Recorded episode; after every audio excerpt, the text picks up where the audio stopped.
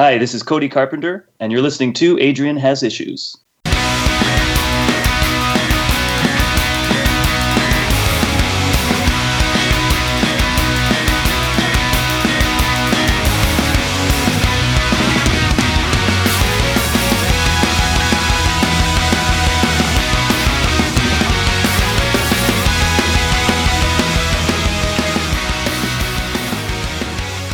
Everybody. Welcome to Adrian Has Issues, a conversational podcast celebrating the culture of creativity. Today's guest is Grant Henry, better known by his stage name Stemage. You're probably like, well, I've heard that name pretty uh, recent. Yeah, he was on episode 142, but we had so much fun. We could not wait to do it again. So, for those of you may not have listened to that episode, just to kind of give you a quick rundown, he is a composer and engineer known for like uh, metric ton of like video game cover projects like Metroid Metal, Viking Guitar, and was also the guitarist on Lonely Rolling Stars album Carnivortex. Vortex. And um, also they were past guests of the show. Definitely check out them; they're fantastic. And he's also the guitar player for the Emmy nominated and actually winning rather Steven Universe and Steven Universe the movie. Matter of fact, he was just on talking about Bubsy Paws on Fire, which dropped back in May for PC, Nintendo Switch, and PlayStation 4 from developer Choice Provisions. Speaking of choice provisions, what we're talking about today is something that is pretty unique and really fun that I dig so much. And I was listening to the soundtrack pretty much nonstop. The game is called Card of Darkness. Pendleton Ward from uh, Adventure Time also worked on the game. Yes, he's on there. He's in there, and the the game was sort of uh, masterminded by this guy Zach Gage, who is known for um, games like Ridiculous Fishing and Really Bad Chess. So other sweet, really, really creative kind of puzzle and card and word based games on mobile. Uh, He's done a lot of really good stuff. So this kind of came from his brain, and he he teamed up with Pendleton Ward. I don't know. I don't actually don't know the whole story about how they hooked up, but they talked about doing something together, and then. Um, Zach had done work with Choice Provisions before uh, for several projects, Tharsis being one of them. Um, I think a couple other things, and uh, yeah, so it's sort of a big collaboration. And then I got to, to do all the audio stuff, all the sound and, and music for it. So it was cool. It was a lot of fun. When I found out about this project, I was like, I have to talk about this because there's so many great names and great minds working on this together. And of course, knowing your music, this is something that I think I even mentioned when we were talking about Bubsy is that even if you've never played the game and just listened to it strictly as a collection of music and as an album, it flows so insanely well. Thank you so much. That is awesome. I am so glad you dig it. What was going through your head as you were developing the music? Zach had kind of a an idea about what he wanted it to feel like and he gave me some some references, some old RPG stuff and some chip stuff, but he didn't want it to be quite as as brooding as some of the darkest Secret of Mana stuff, but he also didn't want it to be too boppy and too happy as well. So we we spent some time trying to uh, find sort of a middle ground, something that wasn't too light but was also wasn't too dark. If you if you look at the game, it's very cartoony. I mean, it is very Pendleton Ward. It's very Adventure Time uh, and so you might assume that the the soundtrack would be covered in lev- levity the whole time, but it actually is, it steers a bit dark. I mean, it's a hard game. Uh, you die a lot, a lot of trial and error, a lot of a lot of tension, and so we sort of went that direction with it. So it's kind of a I love the kind of the dichotomy between the darker aesthetic with the music and the uh, and the sort of lighter aesthetic and the uh, and the, the design and the visuals. I sort of went around and I made a couple of samples of just I made sort of a collection of five ideas, like little audio thumbnails of you know 20 30 second pieces just to be like here's sort of as light as it could be. Here's sort of as dark as it could be. Where do we fall? Right? And then we just sort of talked about that came up with that idea and then and then sort of off to the races right? There's different the, the game is broken up into different worlds. Um everything from a, a, forest world to a deep sea world to floating in the clouds, you know. And so, you know, try to write pieces that sort of fit with each one of those. And a lot of the some of the reference material that, that Zach had given me was was uh, they were they used some old analog synth stuff, the old switched on style uh, of uh, using analog instrumentation to cover other pieces of music. So I tried to stick with that, like the warm synth tones and stuff. I was about to say it's very warm, like very intimate, and it felt different, and it really didn't feel like traditional gaming music in that regard. I think I have a tendency to mix things a bit loud and, and a bit bright. Mm-hmm. But for some reason, this is way more dialed back. I mean, it's not a it's not a very squash soundtrack. It's not a very bright soundtrack. It's just very it's it's supposed to be comfortable to listen to, and that and it's just a different way to approach. I mean, the mixing process, but also just the the feel and the type of instruments I ended up using. Uh, I, I wanted it to sound something like something that might be on a vinyl record, even though you're not really listening to it on a vinyl record. Though I think it would be f- really good for a vinyl reason. Not to mention it. I, I just recently, um, my, I'm getting a hand-me-down record player from my brother. I have this really crappy one that it's like a little kind of a Crosley-ish cheap uh, uh, record player that it doesn't. It plays things all warped and it's just not that great. He's given me a pretty decent Technics uh, 80s uh, Ooh. record player that it needs a belt. It needs a little bit of love, but it's a it's a really nice machine. And I'm really thinking I'm going to get my little haphazard collection of vinyls out of the garage and maybe start to do a little shopping and look around, um, see what's out there. I, I didn't realize that Discogs, the website, has a marketplace, which is super Oh. dangerous.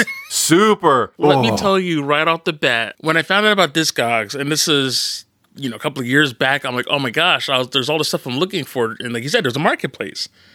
Um, and then I started looking at the amount of packages coming to the house, and then I started looking back at my bank account, going, "Oh no, yeah, it's dangerous, man. And and it's funny because it'll you know when you go shopping for new uh, vinyl, it's very expensive. A, a lot of it is a lot of it is truly overpriced, and I don't mean. You know, when you got a, you got people that have done a really good job with uh, uh, more elaborate disc designs and extra inserts and really nice packaging and texture. That stuff should be expensive. I mean, that's a whole that's, that's like a work of art. But some of these are just like there's nothing special about them, and they're trying to get 35 bucks out of me and I I, just, I can't handle it. But on Discogs, you might find uh, one of your favorite records for a mere fifteen dollars, used in really good shape, and then Mhm. that stuff can add up. I'm realizing, so I'm, I don't know. I'm kind of I'm sort of staying away from it for now, but I'm also kind of excited to dive back in. And I don't know. I maybe maybe maybe we'll end up with a Card of Darkness vinyl at some point. It'd be fun. But vinyl to me, like, and I actually was just reading, and I wish I knew the actual numbers, but if I'm not mistaken, this year is the first year that vinyl has outsold CDs. You know, that doesn't surprise me. The digital stuff obviously is sort of still the monster, but I, yeah, Right. I would love to see the numbers and and because I mean, it's still cheaper to make discs, Mhm. but you know, you know, it's on the way out when cars are, are are no longer manufactured with them by default. Yeah, that's wild to me. My wife got a new car. My parents got a new car recently. Neither of them have CD players. Like they just they're not in there, and I don't even know if there's an option to get one. And it's like, okay, if there was ever a death knell, that's it. I guess it's going strictly digital. I guess what is it, just like aux cords and like USB ports at this point? Yeah, I think. It, I mean, in their in their vehicles, that's exactly what it is. It's like um, Bluetooth and trashy sounding satellite radio and uh, and and yeah, aux cable. And then I guess you're gonna have to do something third party if you're gonna do anything else. Yeah, because I that used to be my problem because trying to like let's say stream Spotify through a car or something, and then while trying to do like Google Maps or trying to get like some sort of directions, and it would like cut the music off, or it's super distracting and Yeah. um, definitely does not make for better driving. no, no, it's no, definitely not the safe way to go. Um, but not in my car. Still has one, so there's always something sitting in there. Uh, Right. It's just in there. I'm still, I still do a lot of you know streaming and, and playing MP3s off my phone, but there's always a Mhm. CD sitting in there in case I forget something. What if streaming fails? You're like, all right, at least I got this CD, and I don't know what it is, like the best of Boz Scaggs. I don't know. It'll it'll have to do until I get something else. I think the CD in there right now in my car is a band called Cyborg Octopus, and they they played a show. They played like a little gaming focused bar show out here in the Bay called BarCon. Yeah, and they're like a really weird, nerdy sort of tech metal band that wear very little clothing. Uh, Oh. and and and they were and they blew my mind. Like they were so out there, I couldn't believe what I was seeing. Uh, and I had to buy their CD, and so I think Cyborg Octopus is what's in my car right now. I'll have to check that out. They're so strange. You got you need to look them up on YouTube. It'll kind of blow your mind. going back real quick to Card of Darkness. I had made a list of some songs I had looped because I was trying to listen to the whole thing, but I kid you not. Last night I might have looped Glenhorn Forest, that track, at least about two dozen times, just nonstop. And my God, is it a bop? Oh, that's awesome, man. I love it. That's the first um, level in the first world in the game. The Glenhorn Forest is the mm-hmm. first world.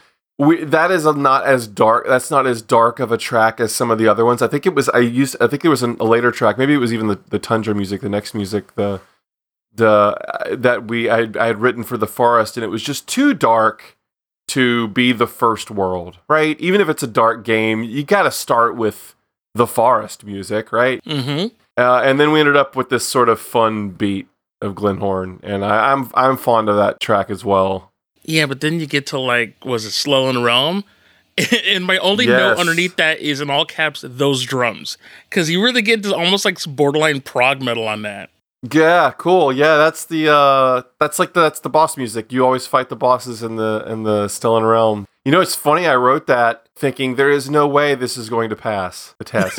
uh, I mean, it's just too it's super proggy and kind of dark and almost like uh, it's still got a lot of the synthy stuff in it, but it's almost got this little. It's almost got like a little bit of a nu metal groove to it. Mm-hmm. Uh, and and Zach's like, dude, yeah, that's we're we're good. This is fine. This is great. I mean, this is a boss. This is boss music, so we're there. So glad you dig those drums.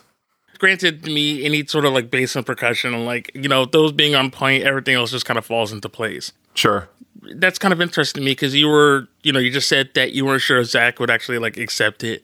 So, were there any tracks that didn't make it on the final cut? You know, most of the level music we pretty much got got first go. At least, at least like the initial uh, sort of the, all the songs started with ideas, abbreviated ideas. Uh, you know, ones that were under a minute, uh, thirty seconds or so, just to kind of get the feel down before fleshing out the entire track, except for a couple of them. Actually, uh, the Dreary Steps, which is kind of an ambient piece. There's a couple that actually were 100% done, but I got carried away. Like I couldn't stop. and then I was like, oh God, oh man, we're like, this is like already two and a half minutes long. I guess I should play this for someone and make sure I'm not spinning my wheels. But we pretty much got all the level music in order. I think we went in circles with the map music, uh, Ergo Wergo, mm-hmm. and and the shop, which are actually mirror images that they those those songs actually layer on top of each other. If you play the game, uh, when you go into the shop, it just sort of the instrumentation changes and it's kind of the same song. Oh wow, nice. Yeah, so that and the theme song we went around for a while. We uh, Zach was really interested in sort of the it's it's very much an adventure game. That's the heart of it, and so we wanted to kind of go for more of the it's sort of the Final Fantasy prologue style firmly adventurous. It's actually a bit brighter and a bit lighter of a of a song than some of the other levels in the game. Um, but we went in circles with those a couple times. But for the most part, we were sort of, you, you know, once we sort of figured out what the vernacular of the game was and what the what the feel was throughout, we was able to, we we could nail these a little better, a little easier. I think, uh, sort of off the bat. So didn't take too right. much back and forth you said like it is dark. It's a little more, and I don't want to say dreary because that that makes it sound like it's oppressive, which is not really the case. It's just it's not your standard, you know, adventure game where again it's very bright and very like poppy. But was that I know, like you said, you tend to kind of keep your music a little bit lighter. So were there any like cases or any tracks that were like super challenging to do with that regard? Yeah, totally. You know, it's funny. There are um, there's something about the tracks from Secret of Mana where they are very minor in tonality, but they're also sort of hopeful too. You're not in the depths of despair, but it's definitely um, it makes you feel very focused. I mean, it's uh, it's it's it's like oh gosh, I'm not I don't know enough about theory to explain exactly why it would be like this, but there are songs and minor songs that can create sort of a positive reaction when you listen to them. And just because right. just because a song's in minor doesn't mean it's an absolute downer, you know and that was a big inspiration for me. Like the Mana stuff, Kikuta very much an inspiration as far as how he would handle those keys. There's a lot of arpeggios in this soundtrack. There's a lot of repetition, sort of a lot of uh, uh, instead of playing flat chords, playing the notes of those chords while changing other things around it. Uh, it sort of keeps you grounded while you're listening to it. There were a couple that ended up with darker parts, I think, but that just kind of works. Like the Dreary Steps is is one of is like one of the ambient ones, and it has some chords. I don't even know what they are. I just know what they sound like. Like they're really there's some pretty dissonant stuff there, but it's all leading somewhere else, right? Like the the Right. idea of, of of tension and release is very present in a lot of these songs, especially in that one. Um, so yeah, there were a couple that I think were maybe a little dark that ended up getting sort of moved to later in the game because it made more sense there. And then there are other things like there's a track called the Cumulus Islet, which is like the cloud level music, and it's oddly it's oddly inspirational. It's ob- oddly superhero in a way. It is very much soaring through the clouds. Uh, and even though it's later in the game, it's kind of an interesting feel to all of a sudden hear something that's a bit more that feels a bit better. You know, it isn't all dark Mhm. stuff by the end of the game. So it was I don't know, it was fun to play with all this stuff and, and and even come up with ideas and then switch those ideas from major to minor to kind of see how they would sound and see what would work. A lot of experimenting. I had to try some things I had not tried before to get to, to make all this stuff happen. You know, we talked uh, in the last podcast about, you know, the fact that you've been sort of on the scene for at least, what, over 20 years, if memory serves correct. And the fact that you're still able to try something that you normally hadn't done before, I think speaks to a testament of um, just not only your, you know, longevity, but also just the direction that this game's put in. Because, like, when I first saw Pendleton Ward, I'm thinking, you know, it's like, you know, you hear certain names or you hear about certain projects and you kind of already start building expectations about what those projects are like. Yes. You know, because I saw the album art and I'm looking, that's like, okay, that's Pendleton all over it.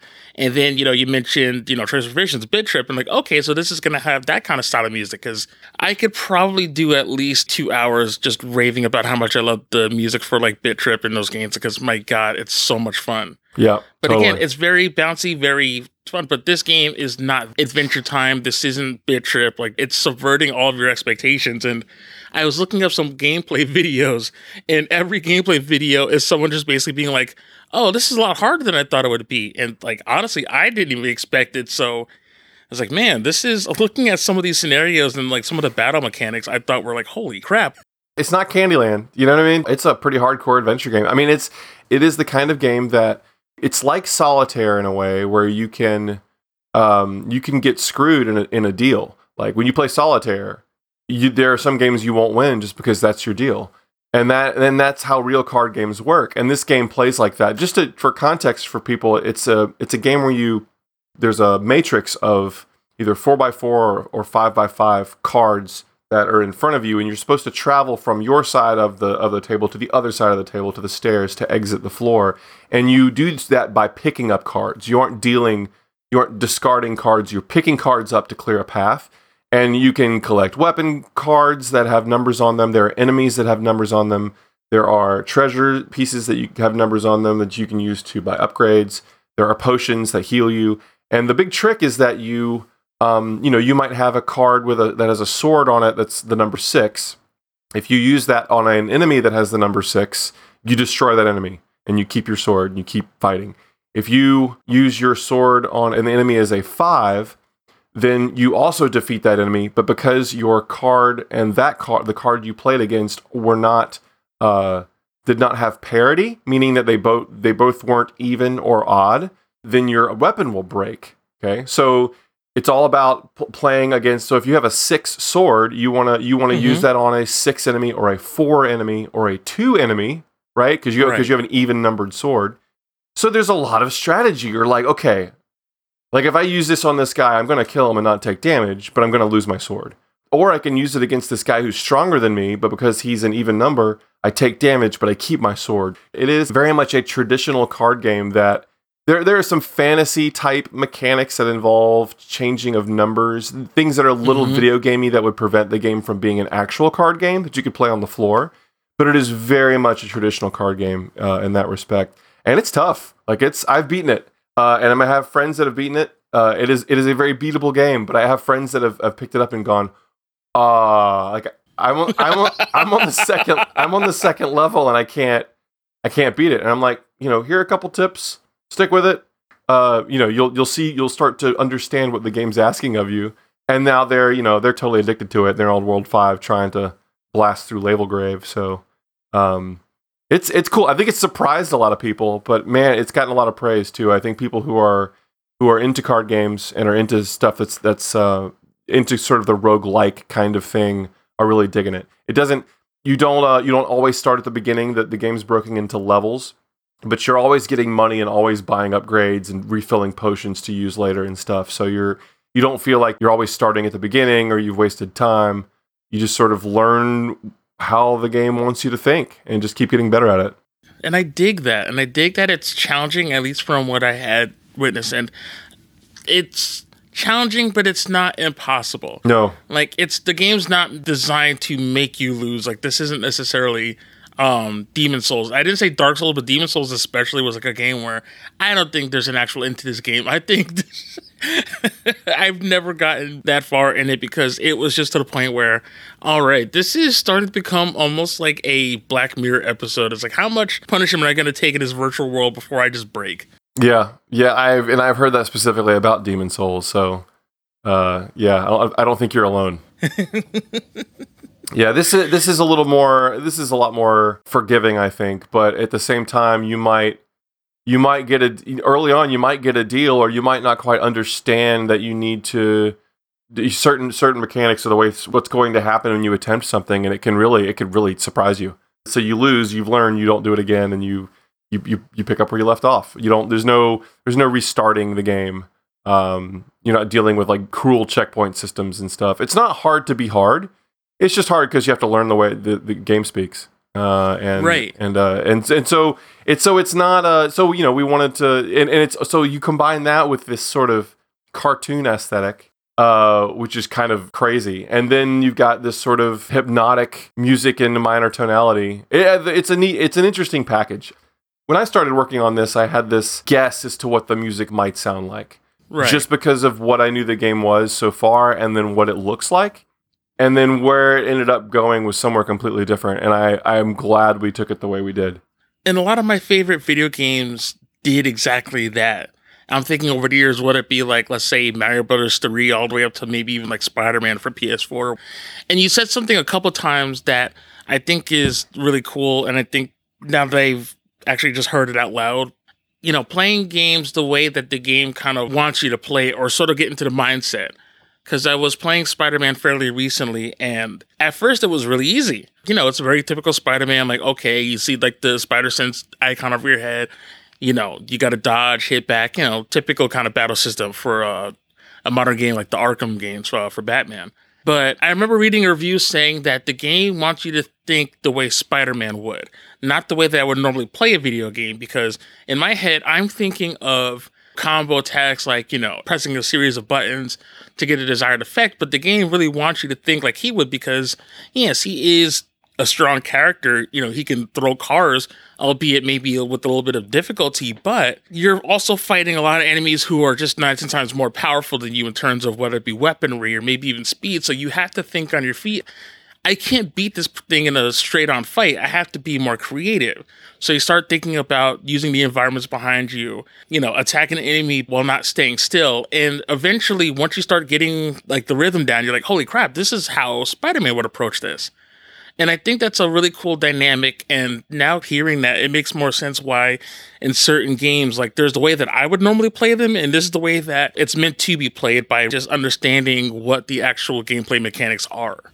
Yeah, I think that there's so many games to play th- these days. Uh, and I feel like sometimes people will uh, they'll try a game and they will expect a game to work a certain way. And it might not be exactly what they expect you know and, and that that is either refreshing for some people or it's perhaps not for others. It just depends right. on what they're looking for. Uh, and it could be for any kind of game. It could be for an rpg or a platformer or whatever but yeah the games that i think really challenge you to think a bit differently are the ones that are the most rewarding and certainly the ones that are the most memorable the kind of games that Zach has worked on have all been very different than anything that's been out before. Like he tend, he really is good. At, he's really good at coming up with um, mechanics that are very unique and that are the core of that game. Like the mechanics are the key in every every one of the games that he puts together. It isn't about the it isn't about the extra stuff on top. It's about this this game plays a certain way, and that is the any any, any set dressing beyond that has not been uh, that important. I think for for this this is something where there was a lot of focus on the music and the visuals and stuff. It didn't have to have that. The game could exist without all that extra stuff. Right. Um, you know, but it I think it is a it's a I mean it's a much more fun package because we've been able to add all this other stuff on top of it. But he's been a very mechanics focused designer in all the games he's made, and if you have you get a chance to check out some of his other stuff, uh, it's super cool. He, he made a game with uh, Choice Provisions called Tharsis, which is a oh what do they call it? It's a it's a space cannibalism game. Is that what they call cow. it? Basically, basically you have you have you have you have 10 days to make it to Mars. okay. It's a it's a dice-based game. oh, okay. That's interesting. Every day something happens and those things need to be addressed. It could be damage to the ship. Uh, it could be an illness. It could be some hose popping loose, something going gone wrong, and so you have to address those things. You only have a certain. You have to roll dice that will uh, show you what you are able to use them on for that day. And then people can die, and uh, you know if you sometimes you know you run low on food, and sometimes you have to resort to other measures to be able to make it to Mars. And if you do that, th- your personality may change, your needs may change. You, you you lose health quicker. Like it's it's anyway, it's com- it's completely bonkers, but it's all based on dice. But Oh it's got my this, gosh. But it's got this crazy space aesthetic too. It's really it's crazy. It's called Tharsis. It's on it's on everything. It's on PC and consoles and stuff. Okay, I'm definitely checking that out because it's like I'm sorry, you said space cannibalism. Yeah, space cannibalism. I think it's I think it's how they they they described it. I'm pretty sure that they just decided to go reductive and go space cannibalism. So No, but you know what though? Not for nothing. Those are two words that you don't normally hear when in terms of like marketing at a game. And I mean, I'm not gonna get into a whole thing on cannibalism. That's entirely another discussion for a different time. But it's enough to be like, wait, what? yeah, Okay, no, hold on. Let's see how to, let's see how far the rabbit hole goes. Yep, yep, totally. Yeah. Oh, I was like, well, I'm stuck in space. Um, you know, might as well. uh A little barbecue sauce won't hurt, right? Yeah, my buddy here is not doing too well. I mean, what's he gonna What's he gonna do? Uh, somebody's somebody's got to survive. Anyway. Oh gosh, that was like that movie years ago. Was it all Alive? I think it was like as a kid. Oh yes, yes. you know, with the the plane crash, and I'm like, you know, I uh, starving doesn't seem that bad. yeah, exactly. Because I mean, do you make the decision before, or after? Sorry, that's that's a terrible diatribe, but it's just kind of like you can't let that person know that before. They're, like if they're still like coherent and being like, "Wait, you're gonna do what to me?" I, I- no thanks, I'm good. Yeah, yeah. Oh. Bad news. Yeah. Space cannibalism, awesome. Space space does weird things to people.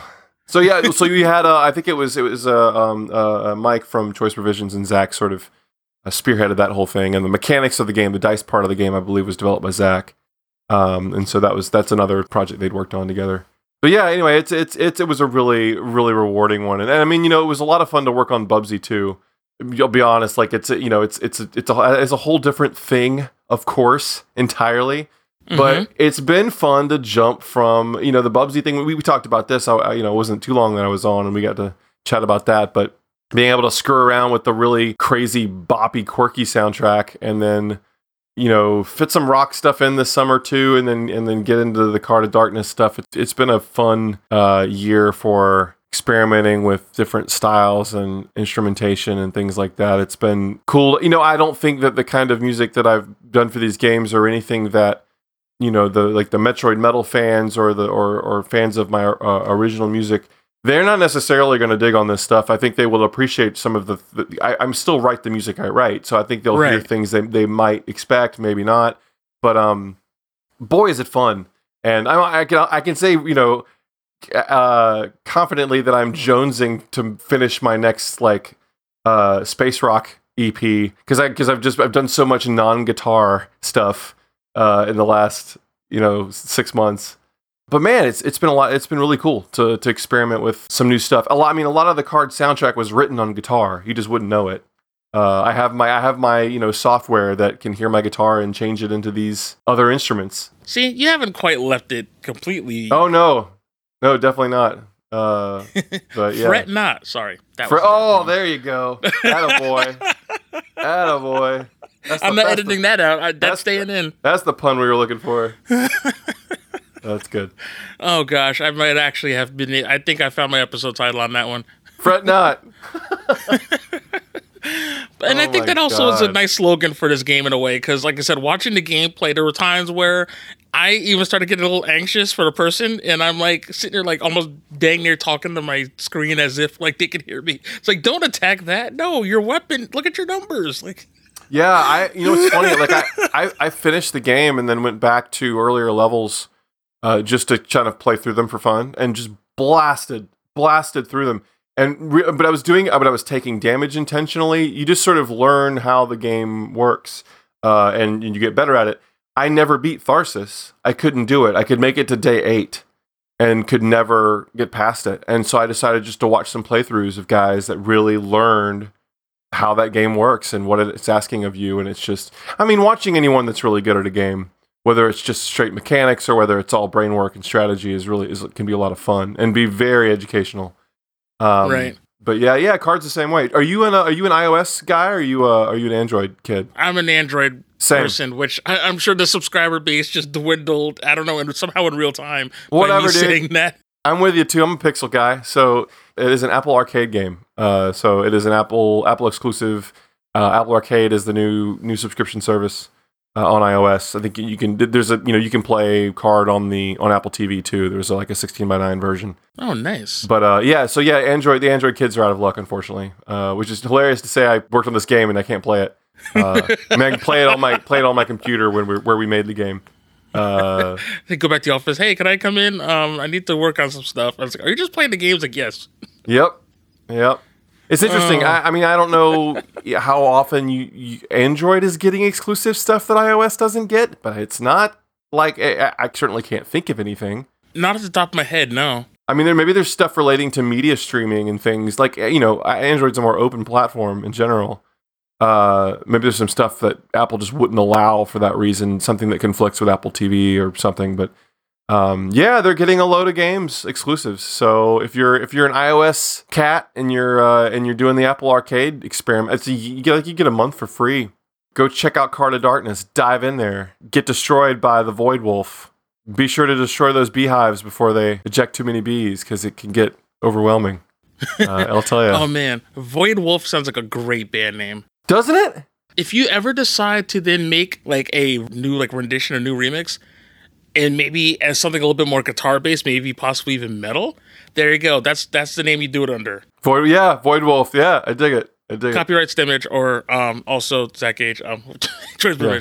And and Adrian has this. You know, the, we're all involved in this Exactly. process. so right? there you go. That's how litigation works. That's right. That's right.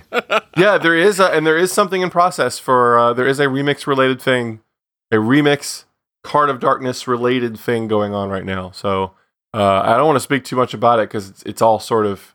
I mean, it's in process, but I don't know about timing, and and certain Right. things are, are uncertain. But there is something going on, so uh, it's very exciting. So we'll see what transpires over the next few weeks it's fun to consider these songs in some other form. You know, like we've been a part of this remix scene for a long time. I never thought I would get to the point where there might there might actually be someone that is covering my music uh, in some form, but we might end up getting there at some point, and that is just weird, Adrian. That's just that's just weird. Can't handle that. Can't handle that. I cannot. We were talking very briefly before the show started about the fact that a lot of bands that we are into, and every time I'm online, it's another band. Like we're celebrating our 20th, our 25th, some of them even 30th anniversary of these landmark albums. And I'm going to be 35 uh, two days after this recording. And my God, hey, you know what? We should we should be well. First of all, happy early birthday. Can I just you. say that first? Um, Appreciate it.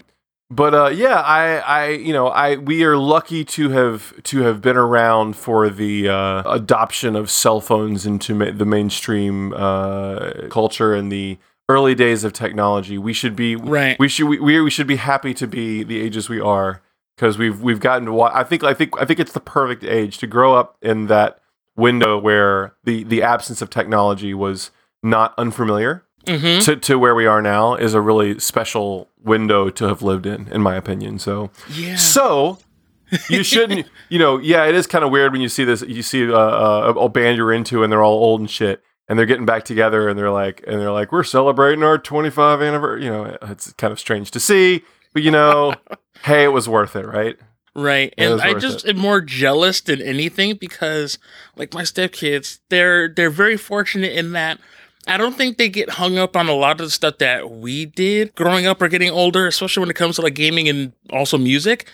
Cause, you know, for a while it was always like you played games on consoles, and if you're one of the people who had it on a computer, cool.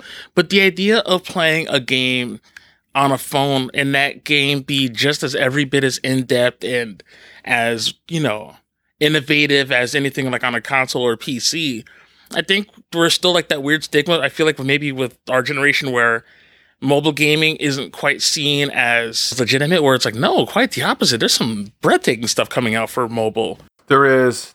I'll tell you what, I'm interested in this Apple Arcade thing because they are curating games that don't have the microtransaction stuff. Mm-hmm. And and Play Store is doing the same thing. I actually just subscribed to it. It's called Play what's it called, Adrian? Play Pass or something? Yeah. something like. Uh, but yeah, basically you pay I think it's two ninety nine a month and you get access to a a selection of games that that don't have DLC, don't have microtransactions. They're just straight up free. And I kind of like that because I feel like a lot of mobile developers get wrapped up in the idea of they're, they're trying to get a piece of this free to play market. If you look at like the top grossing games on mobile, just to skim down the list, they're all free. All of like all of them, all the top grossing, which is really ironic. The ones that make the Mhm. most money are all free except for Minecraft. Other than that, they're all free because people are because they have their whales, you know, that spend all this crazy money. So you end up with these subpar gaming experiences because you know these these companies instead of just selling a game for three, four, to- three, four, or five bucks, they're trying to milk it, milk it, you know, some other way, and it's very disappointing. Yeah. It's such a turnoff. Like I, I love the occasional clicker, and I mean, I know what I'm getting into. I, I try not to spend money if I don't have to, but uh, a game where I can just spend five bucks and enjoy the game and delete it from my phone is just Yeah. a joy. I just love it. And I don't think there's anything wrong with that because I know like there's people like you said they get maybe a little squeamish about it, but I'm like, no, I don't think there's anything inherently wrong with that. You know, as long as it a is a game that's worthwhile and that you can enjoy it, and that it also depends on how much time you have to game. And you know, we're talking about getting older. A lot of us don't have maybe the time to kind of sit down and play a game that's maybe longer, at least not in long stretches. So something like that, I think, works fine for these kind of small bits of, hey, I'm waiting online at the DMV, or I don't know, I'm sitting in traffic, even though you probably should not be gaming while you're behind the wheel. But Yeah, probably not. Probably not. no, but Uh, I think for me, it, it, it's a it becomes more of a problem when they uh, when you don't have the ability to give them enough money to take away the ads ever. It's sort of like Right. if there's a game I'm enjoying, there is if there isn't an option for me to give them five dollars and just unlock, get rid of the ads. Like the ads are going to be there forever. That's just such a bummer. You know what I mean? yeah, I can't that the fact that I can't get out of that because they will never make as much money for my five dollars as they will the ads.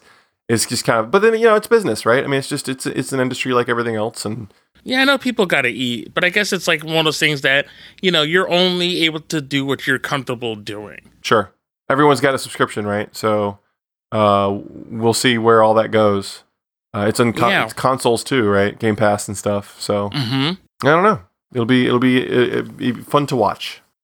Uh, yeah, but it's cool to be a, a, a small part of that. You know, it's I, I will say it's my preference would be for for uh, all games to be on all mobile devices, but that's obviously not where we are. It's not going to happen like that. So and maybe down the line, but Yeah. it, like you said, it's interesting because very slowly in these very, and I always thought it'd be like those big sweeping like paradigm shifts that would normally happen with gaming generations, but it's a lot more subtle, like between you know, said Apple and Google, uh, and even as far as things like the Switch, where I didn't think there was ever a time where you wouldn't see a DS or a Game Boy, where now Nintendo flipped the script on itself, being like, you know, handhelds were always our bread and butter, but now we've meshed both the handheld and console gaming. So the hell do I know?